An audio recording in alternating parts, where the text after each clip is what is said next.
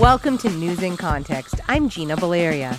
In this episode, we explore the debt ceiling what it is, why it exists, and why it keeps coming up in congressional negotiations and wrangling. My guest is Barry Eichengreen, professor of economics and political science at UC Berkeley, and co author of In Defense of Public Debt and How to Achieve Inclusive Growth. Welcome, Barry. I wanted to have you on because the debt ceiling keeps coming up, keeps seemingly getting resolved, but not really, just kind of can kick down the road for a couple of months. And here we are in that situation again. Uh, we've just got a so called deal, but we're going to come right back up on this in December. So before we get into the politics of it, I want to define exactly what is the debt ceiling? The debt ceiling is a statute or a law that limits how much the federal government can borrow, how much debt the federal government can issue, sell to investors, accumulate. So that's pretty simple. But the debt ceiling, every time we come up on this debt ceiling thing, it's not like we're proposing new spending. We've already made some decisions about spending. So I would love to talk a little bit about that disconnect, about the decisions that are made versus the stoppage point at which the debt ceiling limits. The way you describe it, Gina, makes it sound as if the debt ceiling makes no sense. Yeah. And that's because the debt ceiling makes no sense. So it's an inheritance from an earlier period that reflects some peculiar past circumstances. And now it can be used as a political device or a political lever through which one party can conceivably put pressure, make life difficult for the other party. So if you go way back in uh, U.S. history, way back to James Madison or Andrew Jackson, there is this deep and abiding suspicion of the federal government as opposed to states' rights that has translated over time into trying to limit how much debt the federal government issues the Constitution empowers the Congress to authorize the Treasury or prohibit the Treasury if the senators can authorize or prohibit the Treasury from borrowing. So it was that suspicion of overweening federal government that led to the inclusion in the Constitution of this provision way back when in the 18th century. Um, that turned out to be inconvenient uh, in particular during World War One, where all of a sudden the federal government had to borrow large amounts of money in order to finance the war effort, and it was impractical to go to the Congress each week in order to request authorization to borrow. So the the Congress passed a law establishing a ceiling on how much the Treasury could borrow in the immediate future to prevent the Treasury from having to go back each time to enable the Treasury to issue Liberty bonds during World War I. Interestingly, there was also opposition in the United States to our entering the war and spending a lot of money on the war from German Americans who were uncomfortable about the US fighting against Germany, from Irish Americans who were uncomfortable about the US allying itself with Great Britain, uh, Britain having just put down the Easter Rising in uh, 1916. So this is really where the debt ceiling comes from, comes from circumstances long past.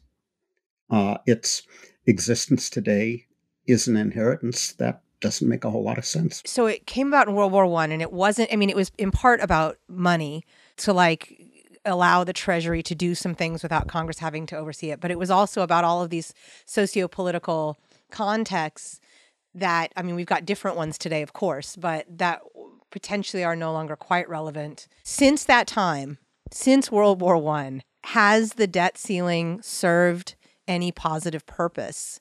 Did it serve a positive purpose during World War II? Did it serve a positive purpose during the 60s or anything like that? Or is it really, has it been sort of a, a thorn ever since. I see no evidence that the existence of the debt ceiling has, for example, limited deficit spending and the accumulation of debt by the US Treasury. So one could imagine that people who are worried about the US government accumulating too much debt would see the debt ceiling as a restraint on that overspending uh, and over over borrowing. But in practice, uh, the Congress has always, in its wisdom, decided how much to spend and how much to tax. The Treasury has to borrow in order to make up the difference. And the debt ceiling has then traditionally been adjusted upward to permit that to occur, to permit the government to pay its bills by allowing the Treasury to borrow to make up any shortfall between its expenditure obligations created by previous congressional action and its tax revenues similarly created by previous congressional action. So Congress makes decisions about spending, and then the Treasury has to honor those. And yet there's this sort of artificial ceiling that even though Congress said, yeah, we want to spend this, then they're saying, yeah, but we don't want to borrow for it, is what I'm hearing. And, and it's what I understand about the debt ceiling. Again, I think you put it very well. You don't make it sound very sensible. and that is because it isn't very sensible to have one set of congressional acts signed by the president that create spending obligations and that define the tax revenues that accrue to the Treasury and then have another set of rules that prohibit the Treasury from borrowing money when the tax revenues fall short of the spending obligations that were already created in the past by congressional and executive action. Yeah, it's a little bit of a disconnect there. And it's been about a little over 100 years now since this has been a thing here in the US. When did it get political? So at some point, someone or some entity or some group figured out or decided, hey, we could use this in our political dealings. Let's do this. So, when did that happen and why? That someone to whom you allude was Newt Gingrich. And uh, this was part of the Tea Party movement in the 1990s that I think signified growing polarization in the Congress and US politics more generally. So here was another weapon that one side could use against the other. In the 1990s and the first two decades of the 21st century, it never quite got to the point where we are now, that there was a lot of posturing over whether to raise the debt ceiling or not but we never grew close to the cliff where the debt ceiling bound, the Treasury was unable to borrow, and all of a sudden the government couldn't pay its bills. I, for one, have the feeling that we're now closer to the cliff than we ever have been in the past. And I think that reflects the fact that politically the country is even more polarized than it was in Tea Party days in the 1990s. And if you can inflict some pain on the other party, but conceivably at high economic cost if things go wrong. At least one political party in the United States, and, and, who knows, we haven't had a test of whether the Democrats would behave the same way or not. At least one political party is willing to run that risk. Yes. Going back to the 1990s when Newt Gingrich was in Congress and then into the 2000s, there was all of a sudden this unanchoring of, oh, yeah, my congressional responsibility is to work to find solutions to the country's problems. And all of a sudden, Congress, it seems, has a different goal in mind. What is the goal of Congress supposed to be? But where are we? Because I think you're right. I think there's becoming less and less concern. I think there's always been well, we can play with this. We go dance on that line, but we're always going to eventually do it. I think we're getting closer and closer to the space where, like, you know what? Forget it. Let's just let it happen. So I'd love to talk a little bit about what Congress is supposed to be doing here and, and, and your thoughts on where we're at and what the implications are. I always thought the purpose of Congress was to make good economic and social policy rather than to serve as a venue where one party can embarrass the other. which is, in a nutshell, what the current process around the debt ceiling uh, is being used for. In parallel with the debt ceiling debate, we are seeing a debate within the Democratic Party and between the Democrats and the Republicans about what the proper function of government in the United States is. Uh, how far should we go in the direction of providing more generous childcare allowances and government support for medical expenses and family leave and all the other things that are being debated that are being called by some in the Congress valuable social policies and by others in the Congress as a socialist agenda. We should be having a dialogue about what we as a country think about those policies, their structure, appropriate levels of spending, and so forth. But using the debt ceiling to embarrass the other party by requiring it to vote along party lines to raise it and therefore being able to misconstrue what that party did and embarrass it. I don't think that advances that conversation that we should be having as a nation. You're listening to News in Context. I'm Gina Baleria. We're talking about the debt ceiling with Barry Eichengreen, professor of economics and political science at UC Berkeley. If I'm random public citizen and I hear about the debt ceiling, I think, "Ooh, debt. Yeah, I want to limit that. That sounds bad." Talk to me a little bit about how debt is used and how you view debt when it comes to government entities. You give me an opportunity here to plug my brand new book, which came out uh, in September called In Defense of Public Debt, which argues that uh, the ability to issue public debt is a valuable tool for governments uh, that they are right to resort to in an emergency in circumstances of war, like World War I, we were talking about before, and the Liberty loans, or a pandemic when government has to help people put food on the table and help hospitals stay open and all, all the other essential services. Tax revenues may be going down in, in those difficult economic times, and government spending necessarily has to go up to continue to provide basic social services. How does government continue to spend when tax revenues are stagnant or going down? By issuing bonds to savers and investors who buy those bonds with cash that the Treasury can turn around and spend. Debt can be misused as well, and there are plenty of historical examples that I talk about in my book of misuse, but I think we saw in 2020, for example, how valuable this ability to issue debt in an emergency is.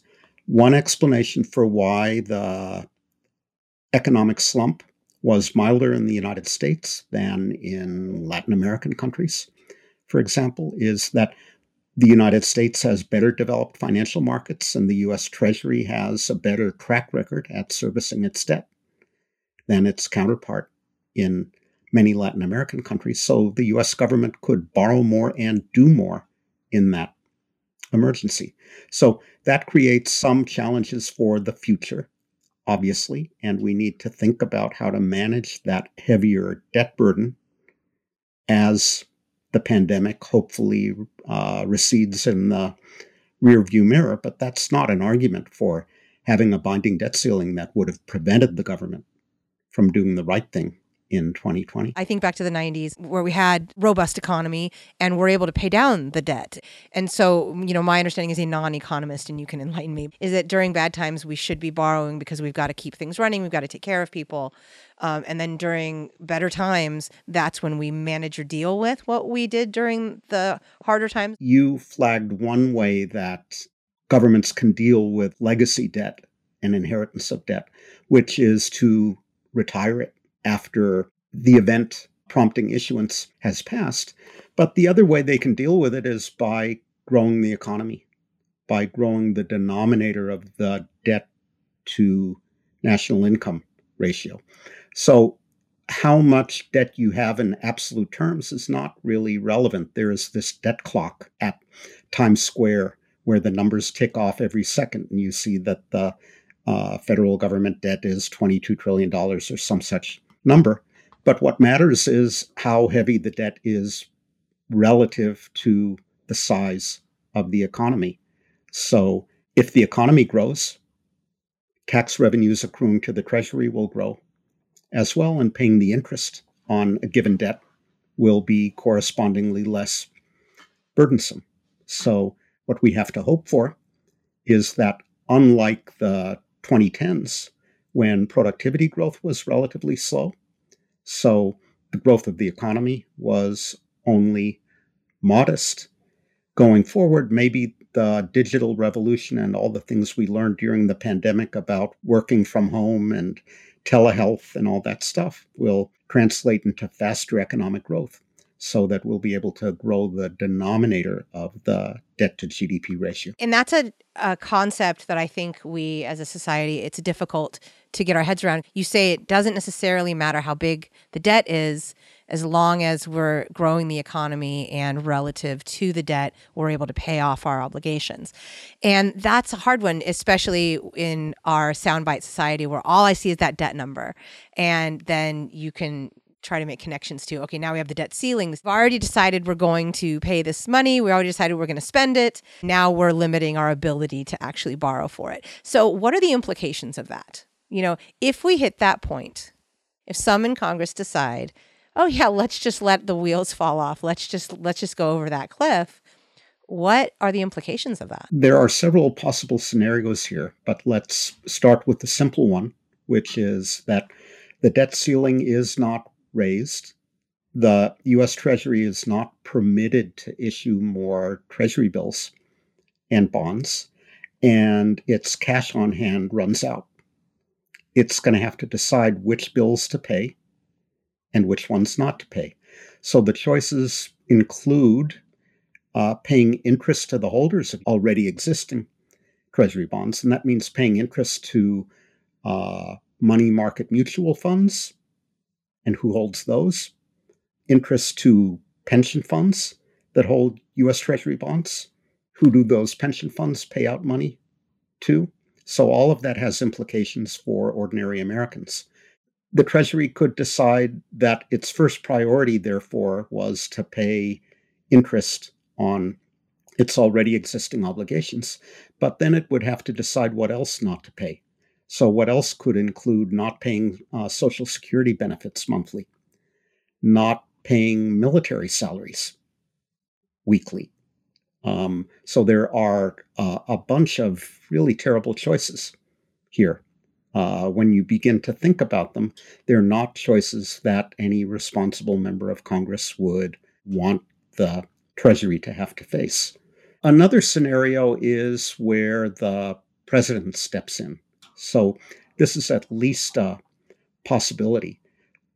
The 14th Amendment to the Constitution, passed after the Civil War, was concerned with whether payments should be made to former slave owners in the South.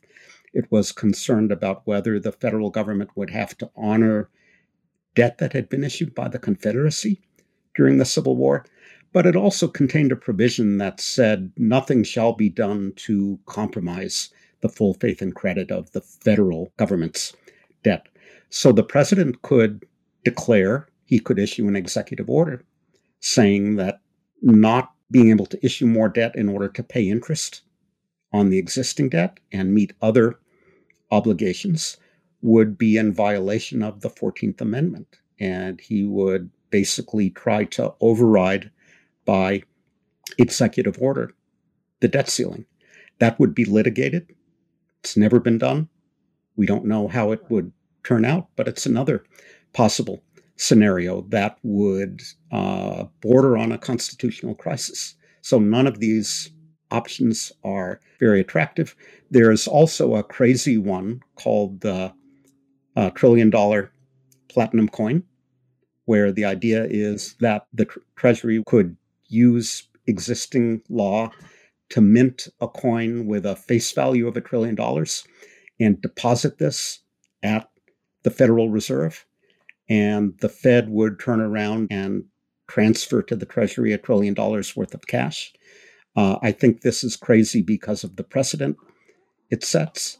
It's crazy because it would damage the finances, the balance sheet of the Fed. The Fed would end up with essentially a worthless coin, and other assets that it had previously would have been transferred to the Treasury.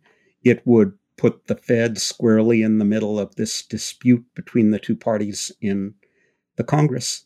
So none of these ideas are very palatable. In addition to In Defense of Public Debt, which came out this year, you were involved in a publication called How to Achieve Inclusive Growth. And with the debt ceiling and potentially having us uh, not meet our obligations.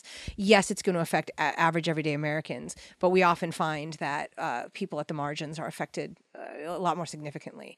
How to protect people at the margins while this kind of process goes on, and how we might do better by that segment of our population economically? When I think about inclusive growth in the United States, I think about two different things. Number one, helping to protect people, insure people against emergencies. So things happen like the pandemic, where people in a disadvantaged economic position don't have enough money in the bank to pay the rent and put food on the table, etc.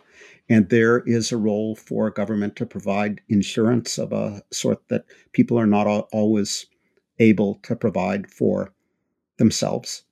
And then we have to have a national conversation about how to pay for that. Are we going to levy additional taxes?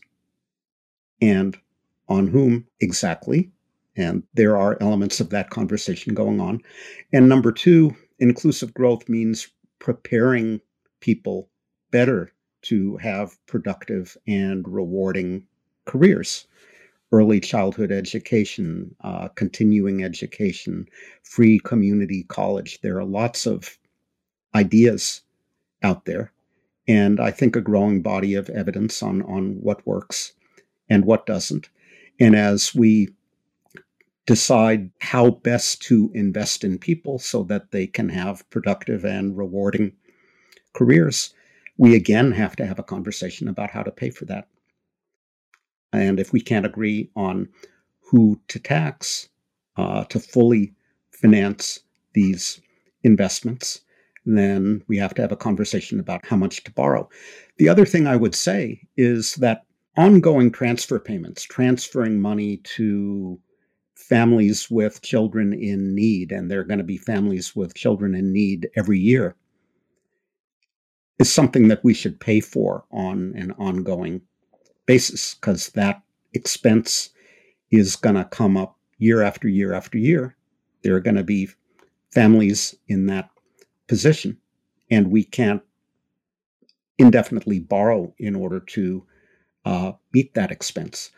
On the other hand, investments in people and investments in physical infrastructure, for that matter, are going to make for a more productive economy over time, which will mean an economy that grows faster, more revenue, tax revenue will accrue to the US Treasury. And if we borrow to finance physical investment, physical infrastructure, and social infrastructure that are productive and that pay those returns, then borrowing to finance those investments makes sense. So, unlike Senator Manchin, I think that we can safely borrow for physical infrastructure and social infrastructure if we're convinced those investments are going to be productive. On the other hand, for transfer payments on an ongoing basis, we need to decide who and how to tax. To get back to the, sort of the debt ceiling, we've averted a crisis for now. Even if we continue to make deals and we never get to that point where we um, we go over the cliff or we you know we hit the debt ceiling there's still damage being done yes i mean there's still concern around the world as a player on the global economic marketplace our behaviors and decisions or lack of decisions have implications even if we never do hit the debt ceiling so we have a little bit of evidence uh, on that from previous debt ceiling crises in 2011 and 2013, where we didn't go over the cliff, but investors and markets grew seriously worried about the possibility that we might. And what you saw was the government's borrowing costs begin to go up and money being unnecessarily lost by the Treasury, money that might have been put to other purposes, including paying off existing debt if that had been your priority. Instead, uh, in order to finance existing programs and issue additional debt, the government had to pay more so long as this uncertainty lingered. So it lingered for a matter of months and then it kind of dissipated. And we saw some hints of the same thing uh, in the first week of October 2021 of Treasury bill rates beginning to go up a little bit as investors grew more worried about the possibility that we might again go off the cliff. So it costs the government money that could be put to good use to pay for social programs if that's your priority, to retire existing debt if that's your priority. So, where can we go from here? How can we do this differently? How can Congress better manage our debt? What are some alternative ways of doing this other than a debt ceiling? Or can a debt ceiling be part of a um, logical and coherent approach to debt? I think the debt ceiling serves no positive purpose. Uh, the first best solution would simply be to abolish it. The second best solution would be to raise it high so that we don't have to revisit the issue and the problem for a long period of time. And all the while, I think we should be having a conversation about both how expansive a government we think the United States needs and how willing we are to pay for that. Again, those discussions are underway on the tax side. You'll you'll have seen there's debate about whether corporate tax rates should be raised to pre-Trump levels or even even higher to earlier levels, whether there should be additional taxes on the very wealthy, whether capital gains should be taxed at the same rate as ordinary income, and so forth. That's the substantive conversation we should be having on, on the tax side to go along with uh, other substantive conversation about what kind of public sector we should have in the US. On that point, I should apologize to you for bringing you on to talk about the debt ceiling because really the conversation you're talking about is the conversation we should be having. And um, I'm glad you are infusing.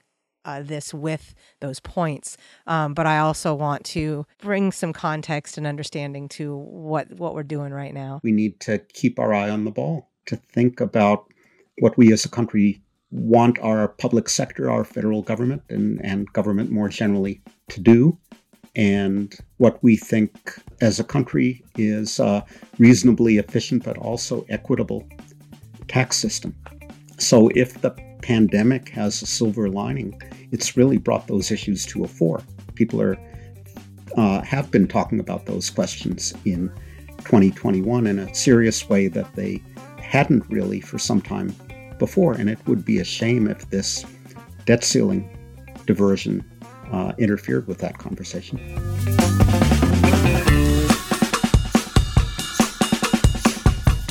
Thank you to my guest, Barry Eichengreen, professor of economics and political science at UC Berkeley and co author of In Defense of Public Debt and How to Achieve Inclusive Growth.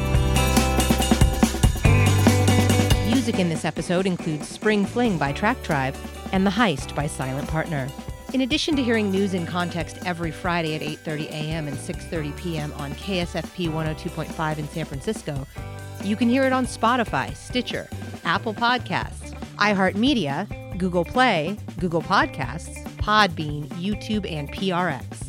We're also on Facebook and Twitter at News in Context SF and on Instagram at News in Context. And you can find links to all of that at newsincontext.net. I'm Gina Baleria. Thank you for listening.